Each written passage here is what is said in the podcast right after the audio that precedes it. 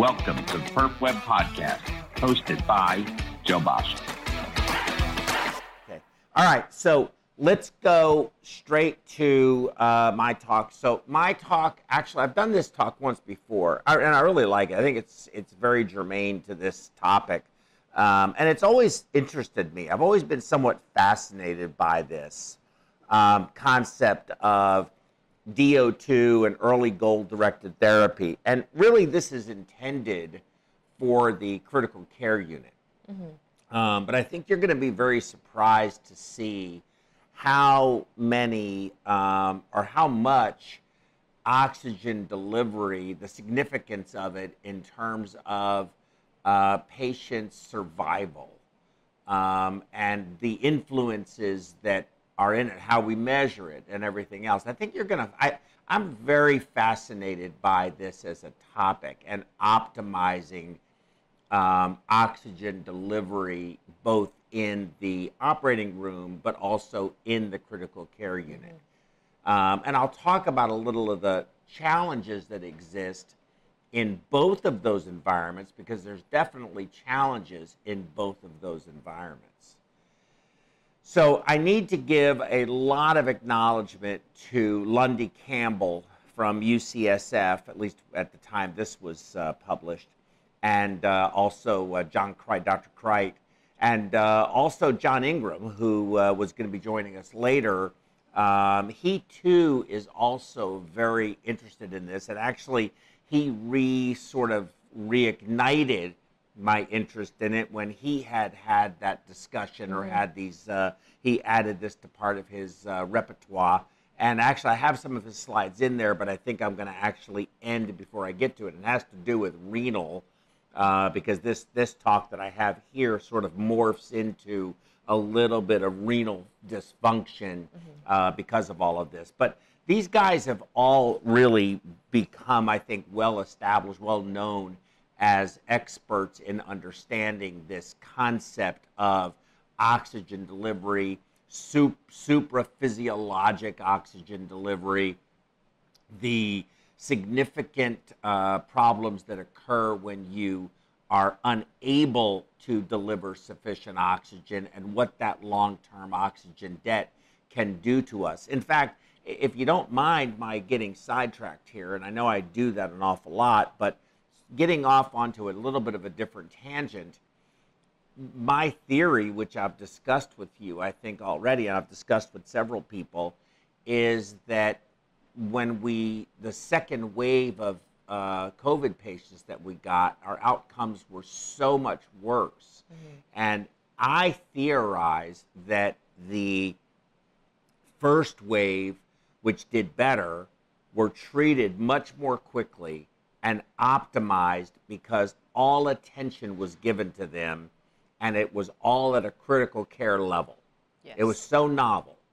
And so the second wave I feel, did poorly because their entrance into the hospital was discouraged yes. and delayed.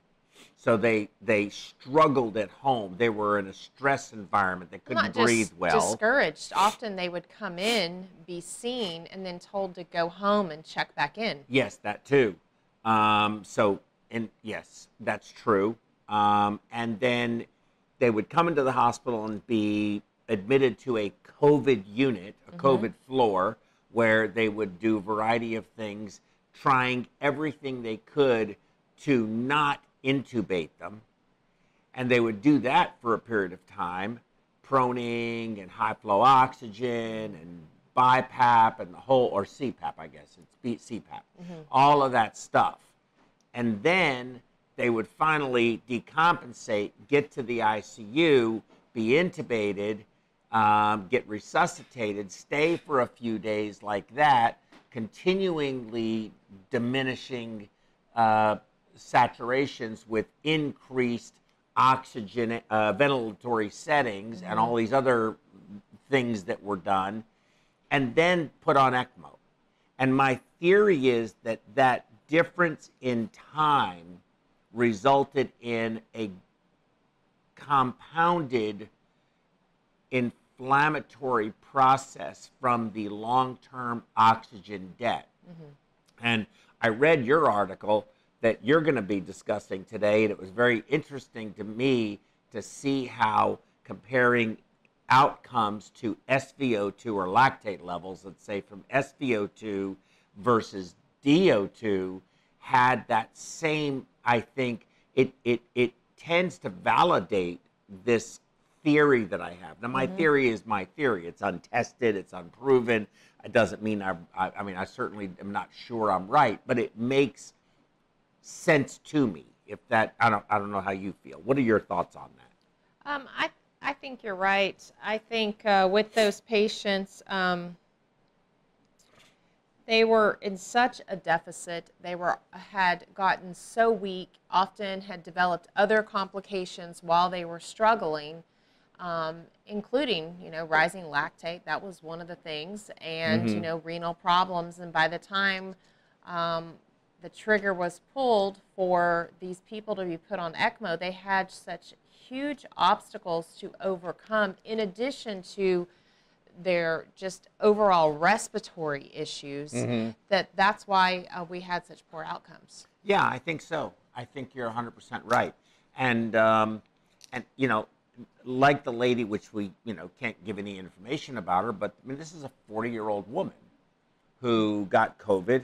Um, Our most recent. our most recent, she's been on ECMO for, as I said, somewhere around 65, 66 days. Um, Mm-hmm. She's awake. very much. She is truly single organ failure. and she's communicating and all of those things. Absolutely. She gets PT every day, and But during her PT, what concerns me is that her PO2 falls to 42. Her arterial PO2 drops to 42. And that's not with actual exercise, that's just being in a neuro chair and having to basically bear some, a very small portion of her own weight. I think that's. Uh, I don't. I think that's very telling of her her her lack of recoverable lungs. I don't see her lungs recovering. I'm, I I just don't see that as a possibility. I think she needs a transplant, and that's the only option that she has. I agree. Mm-hmm. I agree. So um, so anyway, uh, let's do this. Can we? Can I ask a favor? Can we take 30 seconds?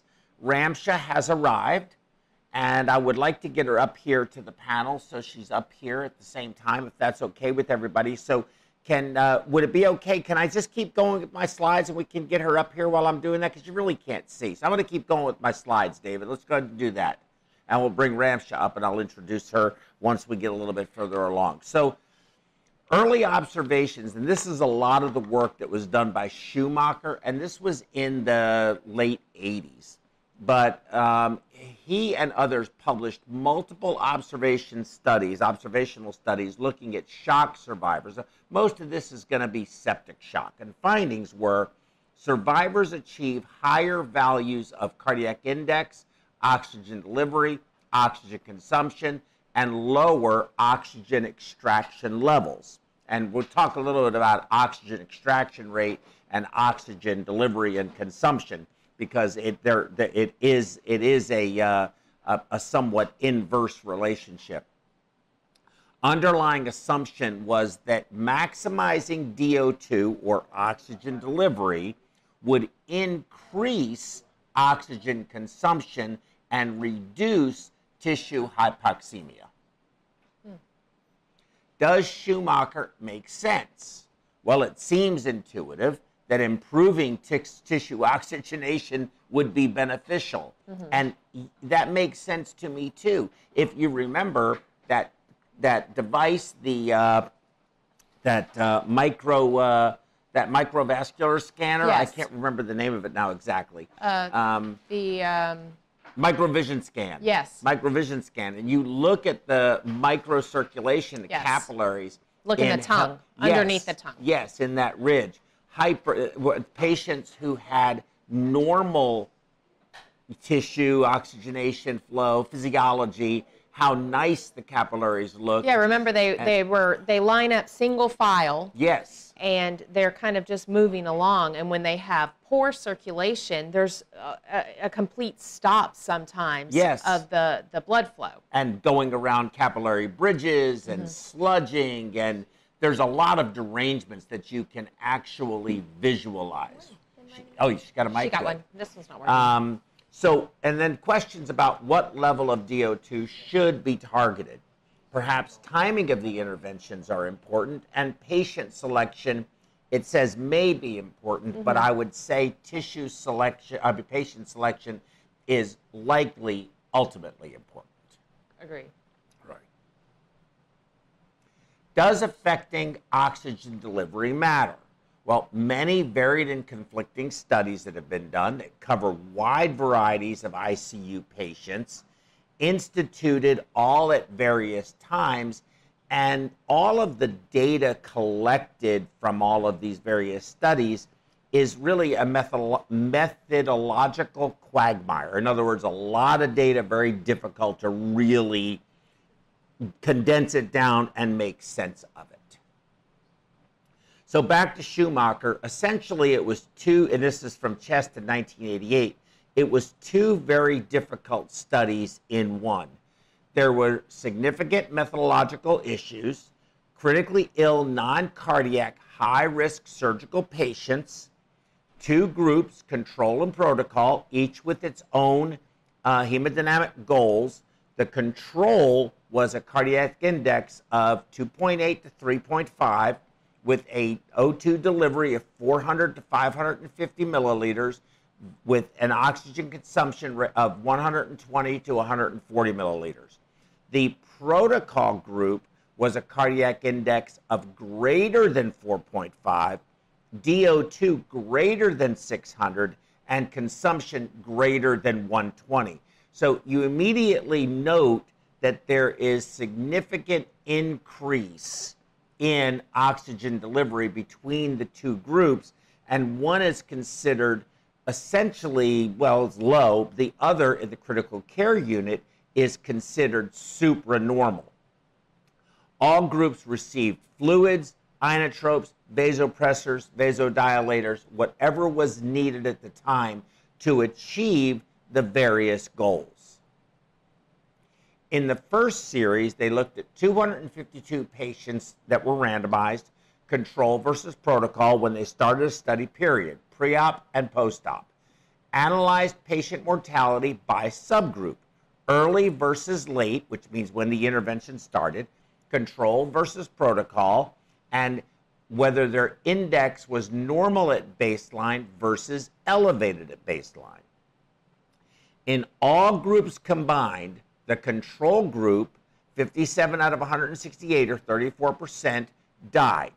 In the protocol group, 21 out of 108 or 19% died. And they found this to be uh, statistically significant.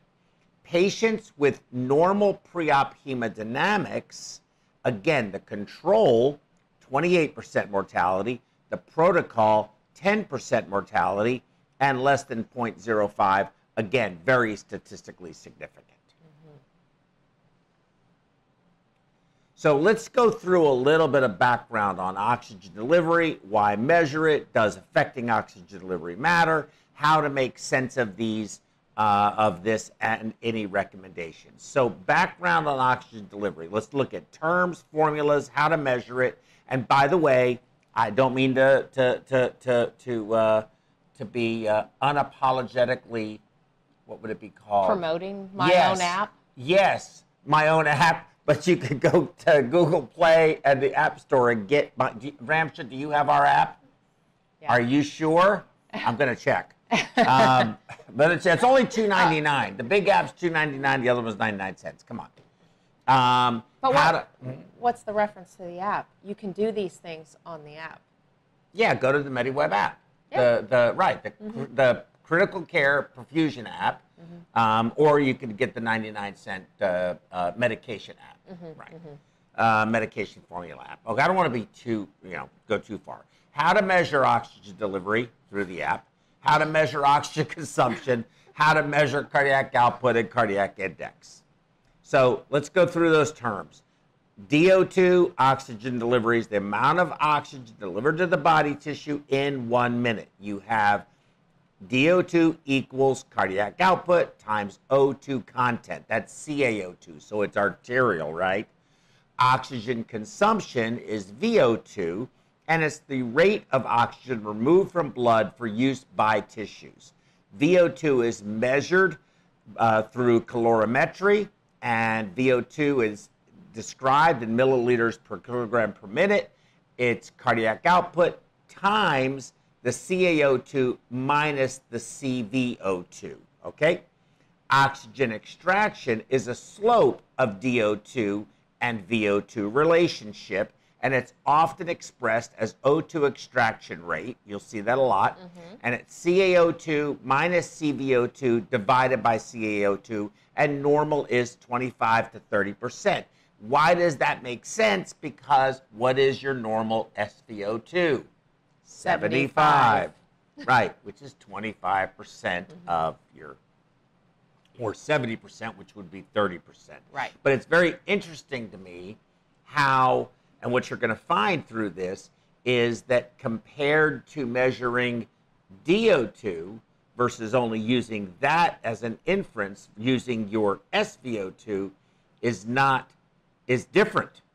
I'm going to talk a lot about that. And that I'm so really eager to hear about this. And what uh, what what I also found uh, fascinating through all of this is that you know, and, and I think we know this already, but it's, it's still interesting to point out again that where you actually measure your SVO2 from really matters. And jugular bulb is going to be one number, and the right atrium is going to be a different number, and the IVC is going to be a different number, and your pulmonary artery is going to be a different number. There's a lot of variability mm-hmm. depending on where you measure it. And when you're on VV ECMO, it becomes even more challenging to really know what the SVO2 is. But what you can do is know what your DO2 is if you know the cardiac output. You have to know the cardiac output to mm-hmm. know the DO2. So VV ECMO compared to VA ECMO, even that's a challenge. But VV ECMO is very challenging to really know all of these various different things. Are you going to talk about that too? No, I am no? not. Well, we could discuss that during the discussion points, mm-hmm. I hope. So, oxygen delivery is not measured directly, it is a formula cardiac output times the, the arterial oxygen content. We all know it's 1.36 or hemoglobin times 1.36 times the saturation plus 0.0031 times the PaO2. Now, for those of you who may be studying for your boards, Ramsha, um, these are formulas you must know. I know you already know them, but these are formulas you must know. And they're critical formulas. They're the ones that are most important to us because those that those that formula tells you an awful lot. Knowing what your arterial oxygen content is is critically important to what it is we do and how we can affect that, right? Normal values are 1,000 milliliters per minute or 500 milliliters per minute per meter squared when we do a pump case, and I'm going to deviate from this now for just one second if I can, the challenges of using DO2 during a normal cardiopulmonary bypass run is that we are there for two fundamental reasons. The first they oppose to, each other. They do frequently. One is to keep the patient's physiology within n- limits normal enough to do no harm. Not, we're not there to heal them. We're not there to fix them. That's the surgery that's being done. But if we try to optimize or do supranormal perfusion, the heart doesn't drain very well the bronchial circulation is increased. There's all this non-coronary return to the to the heart, and they can't see to do the operation. So we either do what we need to do to the patient or we make the surgeon have a difficult time doing what he needs to do to the patient. Right. Yes, and they are definitely opposed to each other. So we have to, the art of perfusion is finding the balance between this will not harm this patient, but allows the surgeon to do the operation optimally, Right. providing they're a good surgeon. Sometimes it doesn't make any difference how perfect it is, but some of the other, some of the ones that are really good, they're really good. Um, but uh, but with that said, you want them to have the best environment for them to see what they're doing, so that their sutures are placed exactly where they want them to be for the best long-term outcome. But we can't have them do a perfect operation and have a patient that doesn't survive because we provided them inadequate perfusion. Mm-hmm. But we also can't make it so that we're we're trying to give them a perfect physiologic condition in turn it, it, so that the surgeon's outcomes long term aren't nearly as good. That balance to optimize both of those is why we get paid why we get paid. Mm-hmm. And as well as we get paid. Mm-hmm. That's what we do. Does that make sense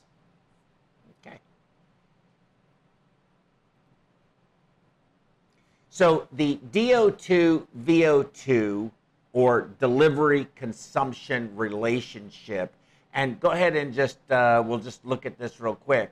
Down here, you see the oxygen delivery.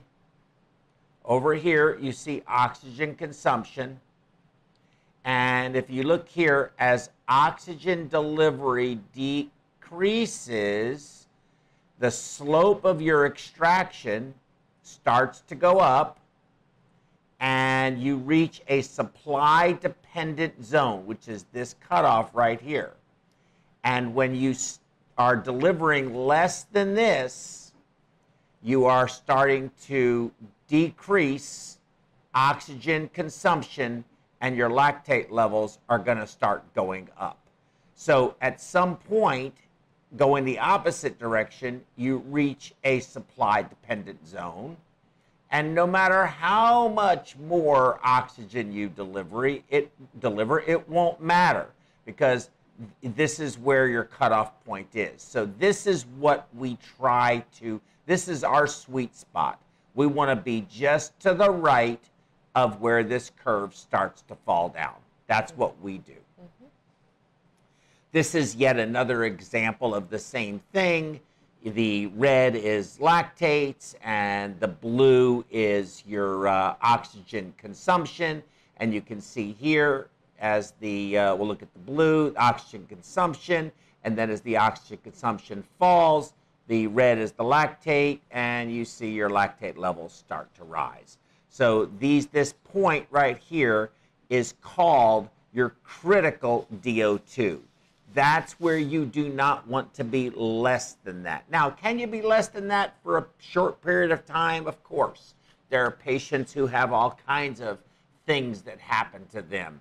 Is it the short term, three, four, five minute period of low cardiac output enough to make sure the brain is being perfused, but you know, really your your peripheral uh, tissues are really not getting enough. They're getting some, just not enough. Does that really matter in outcomes, or is this really more of a long term problem, complications associated with this environment, decreasing uh, delivery, raise it, rising lactates, all of that kind of thing, take really more like hours versus just minutes while you're on bypass. For example, if you're 28 degrees and they're really having a struggling and they really can't see and they really need some help and your calculated cardiac uh, index is 2.4 2.2 or let's say your flow is calculated at 4 and i cut that in half at 28 degrees nothing's going to happen to the brain. The brain's going to tolerate it as long as I'm flowing something. The brain's going to extract whatever oxygen it's going to take the blood that it's going to need. The other tissues will be certainly hypoxic. To there's going to be a uh, high, high you know they're a hypoxic environment for them. But you're at 28 degrees, they'll tolerate it, and then you go back on your full full flow and you start to wash all of that out.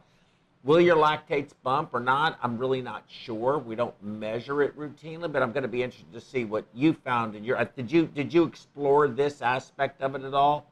Um, I reviewed the the commentary article in addition to the article that they were making a commentary on, and then I found an additional article that we're going to discuss Mm-hmm. more in how to implement it into uh, our practice. Our practice, yeah, I'm real interested to see that. But you know, obviously, transient situations of reduced flow during cardiac surgery are very, very common.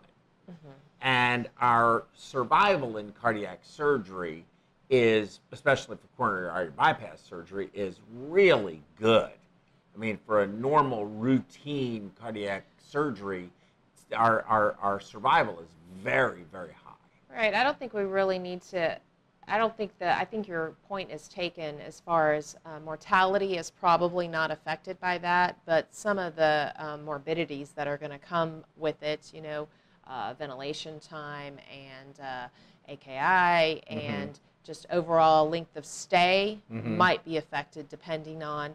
You know, what kind of tissues does that patient have? The specific to that patient, and how did those uh, hypoxic events uh, affect them? You know, did they have perfect kidneys before, or they were already uh, had some insults? I think all of that matters. Yeah, I think if you- you're right. I think if you already have, if you're living with AKI and you have, you know, let's say 25% renal function remaining, that brief period of time may have a much more profound effect on you than somebody who is younger that is starting off with completely normal kidneys. Mm-hmm. Or if they have, you know, microvascular disease, they've had diabetes, and they mm-hmm. have all of these perfusion deficits at the microcirculatory level already, I would think that that would have a more deleterious effect. Mm-hmm. Um, yeah, it's very interesting. It's it's it's. I think it's a, an interesting concept. So then you have you know VO2 max, and I I put this in here because I think it is so critically important to what we do. DO2 isn't just about flow. Remember, DO2 is a formula of your arterial oxygen content times your cardiac output. So you can correct for decreased flows mm-hmm. by having increased content.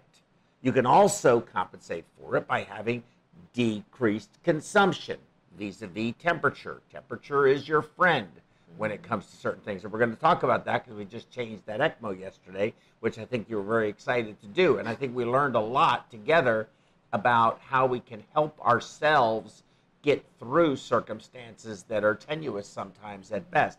But I put this in here because I know it doesn't look like him, but that's Lance Armstrong. You know, you didn't have to call him out. Everybody knew who you were referring to. I'm well, we have a young crowd, and that is a unit of blood. You see it there. So to increase VO2 max or your exercise tolerance and make yourself able to go faster longer, red cells help. Hemoglobin helps. Are you a Lance Armstrong fan? I am. Okay, well, okay. He's a cheat, in case you didn't know. So, it- he was. He was. It's like taking Mark McGwire's. He's got an asterisk next to his name for all those home runs he hit. He cheated. Cheating is cheating. All right. And he wasn't even nice to his girlfriend. So, how to control DO2 and VO2? Increase O2 content, increase hemoglobin. Now, with that said, to increase the hemoglobin, you only have two choices hemoconcentrate, But if you don't have the volume, you can't do that. So if you need the volume too, You need to add red blood cells. you have to add red blood cells. Adding red blood cells has its own risks and there's benefits, but there's risks. Has its own morbidities associated with transfusions. You can increase your FiO2. Well, we're already doing that on pump. Decrease the increase the cardiac index. Decrease regional oxygen consumption by controlling fever or controlling temperature, reducing it, uh, and controlling work of breathing. We see this a lot with our ECMO patients, patients who are tachypneic and just breathing 30 times a minute. They are chewing up some oxygen mm-hmm. doing that.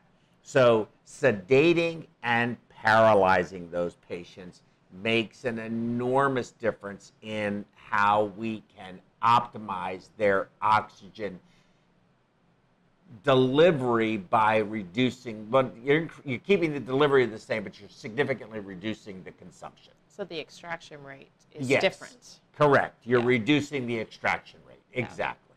Exactly. Um, there's various. Okay, so I think I'm going to stop here. So you have various different ways of measuring uh, your your oxygen delivery. There are in and, and cardiac index and everything else. But we there's non-invasive ways through thoracic electrical bioimpedance. I think it's nonsense and doesn't really work. There's the minimally invasive, we call it, or less invasive, which is like the Lidco or the Edwards, uh, not the Vigileo, but the, uh, there's another term for it, I, the FloTrac. It's right FloTrac, there. yeah. Yeah. Um, which uses pulse contour analysis. Um, you know, they're pretty decent, you know, but uh, do we really believe them? I, I don't know. There's the invasive, which is basically doing a uh, esophageal Doppler monitoring, like a TEE with that. You know, where you can measure velocities and all that kind of stuff. Uh, transpulmonary cardiac output, pulmonary artery catheter, like a Swan, which is probably the most. That's the most accurate, wouldn't you think? I think so. Yeah. And then you have uh, SVO, SCVO2, so that's superior vena cava via uh, oxygen content monitoring, or SVO, not SVO2, but jugular bulb. We'll say jugular bulb. You're measuring the uh, the SVO2 from the upper part of the uh, body's drainage. So I think uh, I think I'm gonna stop there. I'm gonna stop there, and uh, let's open it up to dis- some discussion. Or would you like to just jump right into your slides and then do discussion? Let's do that. Let's do your slides, Okay. and then we'll just jump right into discussion. So